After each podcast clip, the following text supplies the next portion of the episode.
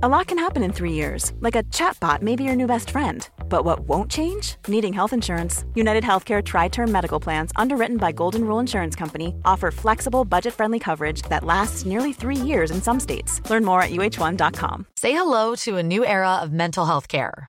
Cerebral is here to help you achieve your mental wellness goals with professional therapy and medication management support. 100% online. You'll experience the all new Cerebral Way, an innovative approach to mental wellness designed around you. You'll get a personalized treatment plan from a therapist, prescriber, or both in a safe and judgment free space. Your cerebral therapist or prescriber will outline a customized plan with clear milestones along the way so you can get to feeling your best. With Cerebral, you're not alone in your mental health journey. We're here to empower you to live a fulfilling life. So take that first step towards a brighter future and sign up today at cerebral.com slash podcast and use code ACasts to get 15% off your first month. Offer only valid on monthly plans. Other exclusions may apply. Offer ends July 31st, 2024. See site for details. Welcome to the Daily Face Off Show. Your everyday source for the latest news with top notch insight and analysis. Here's your host, Frank Seravalli.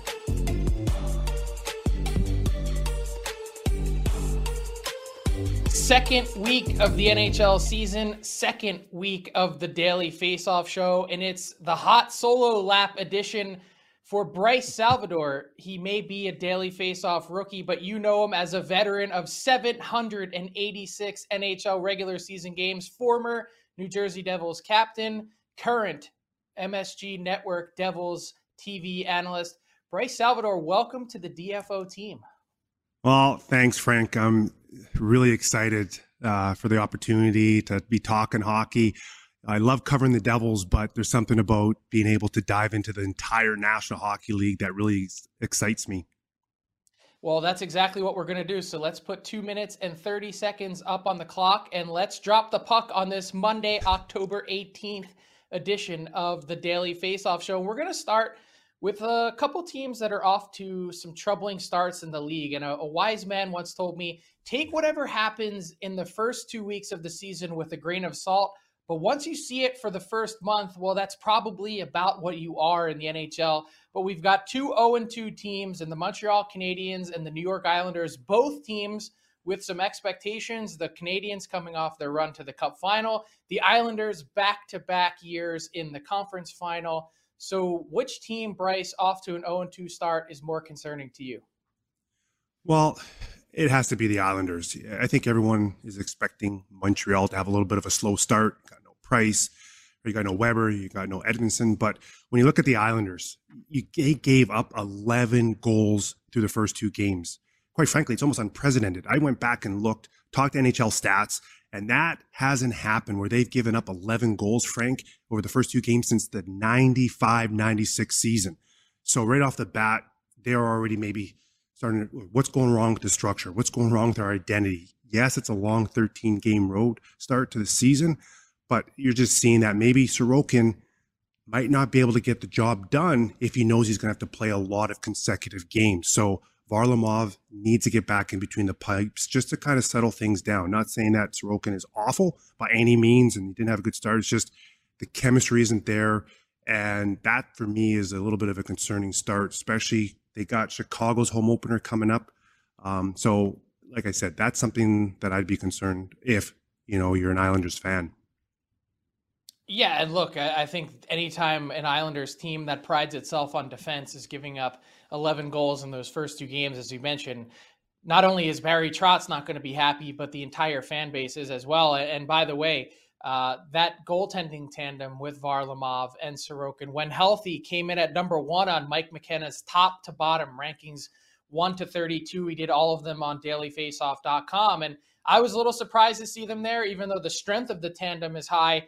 They just didn't necessarily have the experience for me to to earn that ranking just yet. But obviously, Mike would know way better than me, and I, I think there has to be concern even with the Habs missing those players. Really, that game in Buffalo to me, like lots of yeah. question marks and and frankly exclamation points, uh, if not a few expletives as well. Uh, getting blown out in Buffalo in front of a half-empty building Uh, certainly some eyebrows raised in Montreal, though Jonathan Drouin off to a good start, which is key for the Habs. But speaking of the Habs, what happened, Bryce, in Montreal on Saturday night was added to the list of the feel good stories that have shown up in the NHL in October. Alexis Lafreniere, number one overall pick, uh, goes through a tough rookie season. I think the toughest rookie season any number one overall pick has had to deal with, given all that was going on in the league. He goes to Montreal, plays north of the border for the first time in his hometown, and scores a goal. You know, you had a chance to watch him a bit closely, uh, being positioned where you are in North Jersey. What is what can Alexis Lafreniere get to? Because I think he's sort of been off the radar a little bit with how yeah. that first season went. Well, he's under immense pressure in that market, Frank. It's just, I think it was a significant moment for him to go to the Bell Center and score that goal. The suite was full with his family. You could almost see like a weight came off his shoulders. He's a former first overall. You know, I wouldn't say his first season was all that bad. He was technically on pace to score 17 goals. But I think really for me, it's not necessarily the ceiling. I'm saying, what's his floor? because you got coach Gerard Gallant saying, you know what, I'm giving you top line minutes with Zibanejad. Right? He's playing on the left wing there. He's gonna have to put up 20 goals to be able to stay in that, you know, in that position. Because if not, then you're gonna have to move him down and maybe put Panarin back up there with Zibanejad. So I think there's a lot of pressure on him to produce goal wise right now. So I, am not looking at the ceiling. I'm looking at the floor.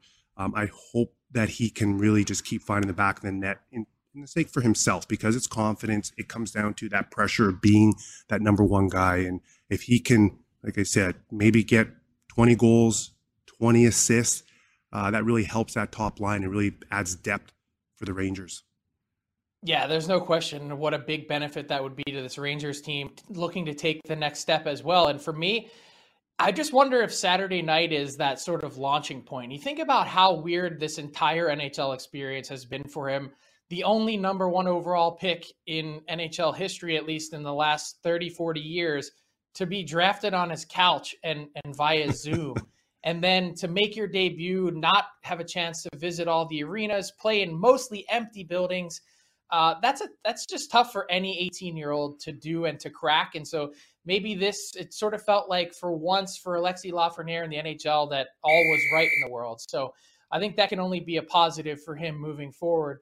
Let's take a trip out west, Bryce, to California, where it's been a bit of a struggle for the Winnipeg Jets, not getting off to the right start this season on the right foot.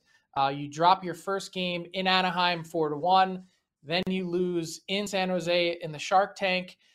You know, what are you seeing from these Jets in the first two games? Obviously, coming into the season with high expectations because I picked them to win the Stanley Cup this year. What's up with that 0 2 start? Well, if you are like yourself and pick them to win, I think you're a little bit concerned. Uh, I, you know, they had a strong record last year, Frank, on the road. They were 7 10 and 1. And I think that they said, hey, we can start on the road. We're playing a couple teams that, yes, it's going to be tough. It's their home openers. But if we can squeak out one win, play some 500 hockey, we'll get through those first two games. But what's really concerning was the second game. They had a, they had a two goal lead and they blew that. So now, you're facing a situation you're going into you're facing the wild thank goodness it's not their home opener so maybe they can get that win there. But at, i look at the next i look at the last week of the of the month and then the first week of november is really defining potentially this team. They they got to go right back to california. They got to play uh, anaheim they got to play the sharks and they got to play la again. So that little finish of their road trip is going to be crucial. And then they got a seven game home stance to start the month of November. So if you pick them to win the Stanley Cup finals, I don't think it's panic time just yet. But come after the maybe the second week of November, if they are below 500 after that home stretch of games, I think it's uh, I'd be panic button all the way. Yeah. So okay. So you're not hitting it just yet. I mean, the one no. the one thing that stood out for me from Paul Maurice was he, he never minces words, which I love. And he goes, We have to play with more pace. There's no chance that we can have success in this league if we don't speed our game up. And I think maybe that's what's alarming is okay, maybe you're facing a little bit of that youthful energy that they have in, in Anaheim, but you're certainly not getting a super fast game from the San Jose Sharks. So if your pace isn't there against that team, uh, that certainly uh, raises some concern for me. And then, you know, the other part is just making do in that schedule. You mentioned um, that homestand coming up. I'm looking at some of the opponents that they're playing after Minnesota. I think they play Anaheim three times in these first seven games to start the season. You got to take advantage of those opportunities when they present itself, especially when you're playing in that tough Central Division. So the other big story that popped up over the weekend, Bryce, was the Toronto Maple Leafs dressing Alex Bishop from the University of Toronto on an amateur contract uh, to back up Jack Campbell there on Saturday night, hockey night in Canada, and you've got an amateur on the bench. Part of it's just due to the circumstantial, you know, the odd circumstances with the Leafs cap. Uh, Justin Hall was sick. Obviously, Auston Matthews is a big ticket that's on the salary cap that's out with his wrist injury. He's going to make his debut this week. And it's just tough the way that it all played out. They didn't have the ability to call up another goaltender under their salary cap constraints. If not, they would have had to either go 12 and 5 or put uh, one of their forwards on waivers, which obviously they didn't want to do. And their thinking was, let's just get through this game and see what happens. My question to you is Mike McKenna wrote a piece um, last week in, or two weeks ago, in fact, on dailyfaceoff.com about the idea of going towards a full time third goalie taxi system where the third guy travels with you the entire time. You pay him a, uh, better than minor league salary, call it 200,000, not quite NHL money.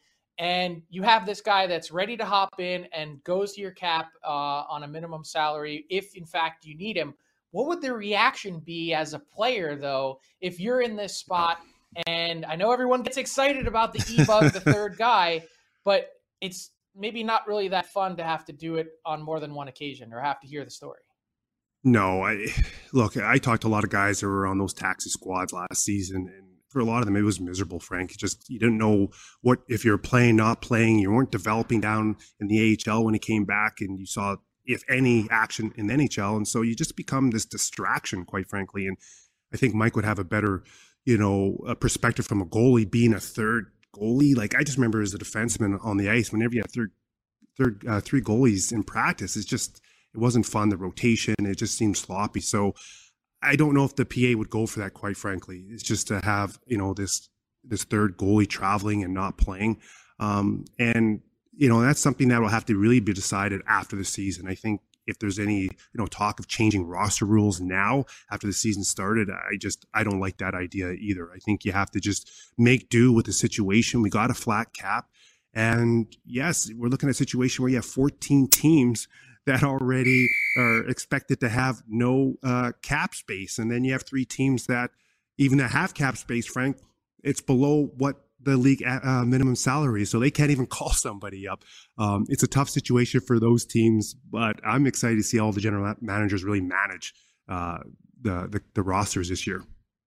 Yeah, I just think it's a situation, Bryce, that's not going anywhere anytime soon. I think we're going to see this way more than once this season, whether it's injury, cap, COVID, whatever it is. I just think third goalie going to be more important than ever in terms of organizational depth. Speaking of some organizational depth, we're bringing in some off the bench all the way from Vegas to get an update on what's going on. A chaotic weekend for the Vegas Golden Knights. Let's bring in Jesse Granger from the Athletic. Jesse, how you doing, man? I'm great, Frank. How are you guys? We are good. So great to We're have awesome. you with us, and we appreciate you taking the time. Uh, so give us, Jesse, just the quick injury update. Obviously, Max Pacioretty out six weeks, but everyone wants to know what's going on with Mark Stone. Yeah, I think everyone wants to know what's going on with Mark Stone, including the Vegas Golden Knights. Um, from what I've heard, this injury is a little more complex. Uh, Max Pacioretty, he fractured his foot uh, in Thursday's game against the Kings, blocking a shot, and that's pretty straightforward. They know it's going to be a month, a month and a half. Um, Mark Stone's injury is a little more complex. I don't have the details of it, but I do know that they are still evaluating it, and they're still not exactly sure how long term this uh, is going to be. Pete DeBoer yesterday said day to day. Um, I think that's more of just a designation while they figure out what's going on. But that adds to a long list of injuries, as everyone can see. Uh, Alex Tuck underwent offseason sh- shoulder, shoulder surgery. He's not expected to play until February, and they are missing a lot of their bottom six forwards with Nick Roy, Brett Howden, Mattias Janmark, who's in COVID protocol, William Carrier, who just got out of concussion protocol. Um, the good news is Pete DeBoer said that Nick Roy, Brett Howden, and William Carrier all skated with the team, or sorry, skated on their own the other day, and he's expecting them to skate with the team tomorrow. Um, so they're hoping that they can be ready for Wednesday's game against the Blues. That would help them a lot. They've been playing basically rookies making their NHL debut on the fourth line in both games this season, um, and it hasn't been pretty. They've they've had to limit those guys' minutes majorly and really lean on those top two lines. So they're not sure when they're going to get their two big guys, Pacioretty and Stone, back, but it does look like they are getting some reinforcements in the bottom six, which is good. Well, Jesse, you know the question I have for you is who's starting against the Blues? Uh, you know that last game against the Kings, we saw both goalies, and that was something that was supposed to be a strength for the, you know, for the Vegas Golden Knights this season. And you know, uh, with Brossoit having to come in and and relieve Leonard, I'm trying to now understand you know who's going to control the pipes there. Yeah, I would expect it to be Lehner against St. Louis. Uh, he's he's the guy here, and and this team's going to ride or die with Robin Lehner. Um, obviously, Laurent Brossoit is a very good backup goalie, solid backup goalie, but he's not a guy who can carry you to where this team wants to go, um, which is where Marc Andre Fleury has carried them for four years. That's deep deep in the playoffs. And I, I, so I do expect it to be Robin Lehner. It, to me, I thought it was a little strange that Pete DeBoer uh, yanked Lehner after the second period the other night. Um, I don't think he was playing particularly bad. I don't think Robin Lehner has been stellar in his first two games against Seattle and the Kings. I think he's he's let in a couple that he probably wishes he hadn't. Um, but I think he's made some big saves for this team. He hasn't looked in control. When Robin Lehner is on his game, I don't know if there's a goalie that I've ever watched that makes it look easier. He'll make 35 saves, and at the end of the game, you're like, did he even play back there? Because he's just always in position. He just looks so in control. And so far this year, that hasn't been the, the, case. He's he's looked a little shaky, but he looks like he's finding his footing. And to me, I thought it was strange to pull him in a 4-1 game. We see three goal deficits overcome pretty much on a nightly basis in the NHL. You're playing a Kings team that you expect to be better than. So I, I thought it was a little strange. Uh, DeBoer said it wasn't because of Robin Lehner's play. He, he, he actually said he thought Robin Lehner was the, the best player on the ice through two periods, which again makes it a little strange to pull him. But um, I expect Lehner to get in there. They, they really need him to find his stride. Um, obviously, trading Marc Andre Fleury, he has some massive shoes to fill. Um, I think he's feeling that pressure a little bit, but I do think Robin Lehner is a, a, a very good NHL goalie, and they need to get him to that level. Yeah, that's going to be interesting to watch, Jesse. But I guess my big question is given the update that you just gave us on Mark Stone and where things stand, and we know now that Max Pacioretty's out for six weeks, who is, who's going to be stepping up for the Golden Knights? Who are you looking towards to say, if these two top scorers for the Golden Knights are out for a while, which is certainly still possible with Stone, who do you have circled to to step up and fill those shoes? Well, immediately you think of the misfit line, and William Karlsson, Jonathan Marchessault, and Reilly Smith have played together basically since day one in this franchise. I think it was the eighth game of the inaugural season that they got paired together, and they've basically played alongside each other ever since then. Now, since the team traded for Mark Stone and Max Pacioretty, they've been kind of del- designated to a second line role. And honestly, it's not even that because they're so good defensively. That line has taken the burden of a lot of defensive zone faceoffs. They they kill penalties. William Karlsson and Reilly Smith. I think with with the firepower of Stone and Pacioretty out, you're going to elevate that line with Karlsson, Smith, and Marchessault up to the top line. You're going to give them more offensive opportunities, and you're going to need scoring from that line, kind of like you saw in year one for the Vegas Golden Knights. So I think that's going to be big. And then I also think the two new additions, they added Evgeny Dadonov in the offseason, and they added Nolan Patrick. And neither have been major contributors. They've been on that third line so far, not getting a ton of minutes, but I expect them to get elevated roles on this team now that Stone and Pacioretty are out. And um, Nolan Patrick has kind of looked better and better. He's looked more comfortable every time he's on the ice, but he still hasn't looked like a playmaker, like a guy who's going to drive offense consistently for this team.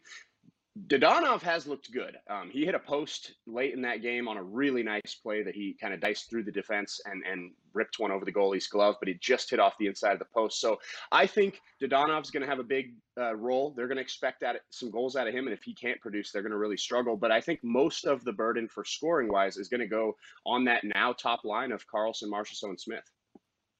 Yeah, that's uh, it's going to be fascinating to watch. I'll tell you that some early season challenges for the Vegas Golden Knights. He is Jesse Granger from The Athletic. You can follow him on Twitter, Jesse Granger underscore.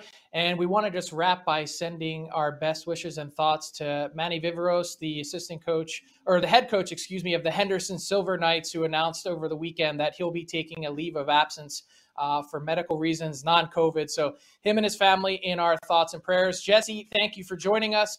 Uh, love the insight, and thanks for coming on the Daily Faceoff Show. Thanks, Jesse. Thanks for having me, guys. All right. Let, let's get us to our inbox question of the day. And we got a good one using hashtag AskDFO over the weekend. Bryce, the question comes to us from 50 Goal Man. He says, not in a season, 50 lifetime goals is his username. Don't know whatever that means. Must be a really long men's league career. But uh, men's he league asked, for sure. What, what are your early impressions of Zach Hyman with the Oilers? Well, it's a small sample set to really make a, a fair assessment of his play. I, I look, he's playing with Ryan, uh, Ryan uh, Nugent Hopkins, and I think you know they haven't got a point even strength yet, but I like what they're doing. Even strength, they're controlling the shot attempts over fifty four percent. They're controlling the scoring chances. I think they're generating 72 of the scoring chances every time they're on the ice. And then the high danger chances, they're also above 75%. So they're controlling the puck in the offensive zone, Frank. And uh, for 50 G man, I wouldn't be too concerned just yet. Um, and you know, maybe if we look another five, six games and you got Hyman without any even strength points, well, then we can revisit this. But it's still still too early in the season um, to you know to be concerned about Zach Hyman. I think he's going to fit in just nicely. Yeah, even strength points aside, I think he's been exactly as advertised in terms of the attitude and what he brings to uh, the forecheck and recovering pucks and all that for the Oilers. And he's still a big reason why I think, um, you know, ultimately, if he gets a chance to play more with McDavid, that that's why I see McDavid getting to that 150 point mark this season is because of a guy, help from a guy like Zach Hyman. So Let's bring in, uh, speaking of Edmonton, we'll go out to Edmonton for our daily best bet on the Daily Faceoff Show. He is Tyler Yaremchuk. What nectar of the gambling gods do you have for us today?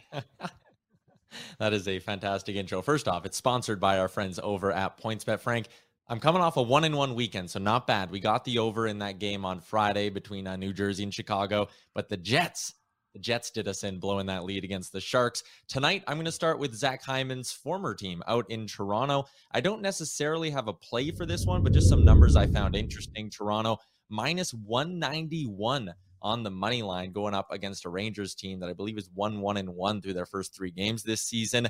Uh, but Auston Matthews is expected to return to the lineup in this one, and he is minus 132 to score a goal, which means the sports books are implying it's about a 57% chance that he finds the back of the net in this one. If, if you want to go minus 132 to score, I, I don't love the value there, but I do kind of like over one and a half points for Matthews in his season debut. It is plus 160. But the big play I do like tonight is out in the St. Louis Blues game as they're taking on the Arizona Coyotes. Blues did really well going up against the Avalanche in their season opener, winning that game 5 3.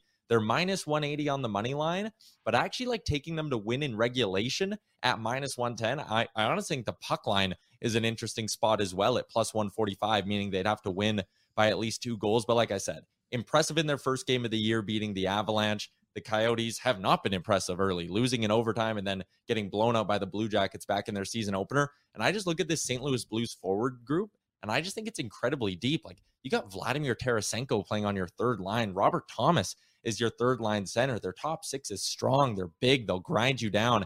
I love this Blues forward group to absolutely go off against the Coyotes and taking them on the puck line is good value. But my play for tonight is Blues minus 110 in regulation.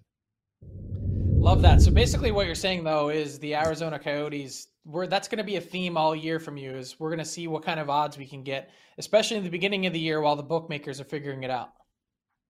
Yeah, I think so. I think that's kind of the spot to go here. Like they haven't shown that they can win hockey games yet. Their goaltending's been bad. They aren't really scoring. Like nothing's going right in Arizona, and the Blues are a really good team. So I just think it's close to even money on them to win in regulation, and that's that's enough value for me to make it my play of the day. Love it. Well, thanks a lot, Tyler. And yeah, that's something that we'll continue to monitor here on the Daily Face Off Best Bet.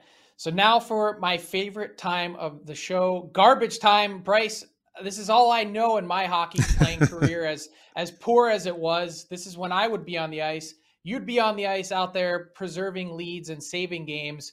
The floor is yours. Give us something that's caught your eye to start the NHL season, something you feel passionate about. Well, what I really feel passionate about is the Jimmy Hayes story here. What a, what a tragedy. And by no means is this a, a, garbage time topic, you know, from that sense. This is a, a, real serious situation. And I just really want to commend the family for their courage and releasing the autopsy re, uh, results because it just really sheds light, Frank, on, you know, what addiction can lead to from painkillers and, and just, you know, continues the, the narrative and the story and really trying to help players that become addicted to painkillers, you know, get help and uh, you know, having played 14 years in the National Hockey League, I played through pain, broken bones, banged up shoulders, elbows, and there's a lot of games that if you didn't have painkillers, you wouldn't been, have been able to play. So there's a difference between being hurt and being injured. Injured you can't play, hurt you can, and more often than not, you need painkillers. And and so it, it's it's one of those situations where the league, the players associations, you know, each team, we continue to monitor it and really make sure that we're trying to make sure guys that need help get help. And um, so this is just one of those situations where, I, again, I just commend the Hayes family for really bringing this to light and, and wanting to share the, you know, the sad details of, of the story here to hopefully help other players and, and other and other you know people. Yeah, it would have been really easy to just keep quiet and not say anything. Yeah um, you know, it's not the stigma, I guess, if there's any embarrassment attached to it. Uh, but they're facing it head on. That's what the Hayes family does. And we certainly commend them for that to continue the conversation, which also Robin Lehner himself started a little bit earlier this year uh, with his tweets, which of course grabbed the NHL and NHLPA's attention. I think we're all trying to make this uh, a better game for everyone and, and certainly a safer game for the players that uh, we ask so much of on a nightly basis. Bryce, so well said on your part. And that'll wrap your first edition of the Daily Faceoff Show. Loved your insight and analysis. For more of that from the rest of our team at Daily Faceoff, head over to dailyfaceoff.com. Thanks so much for watching, and we'll see you right here tomorrow on the Daily Faceoff Show. Thanks for watching the Daily Faceoff Show. Make sure you hit subscribe on our YouTube channel to never miss an episode.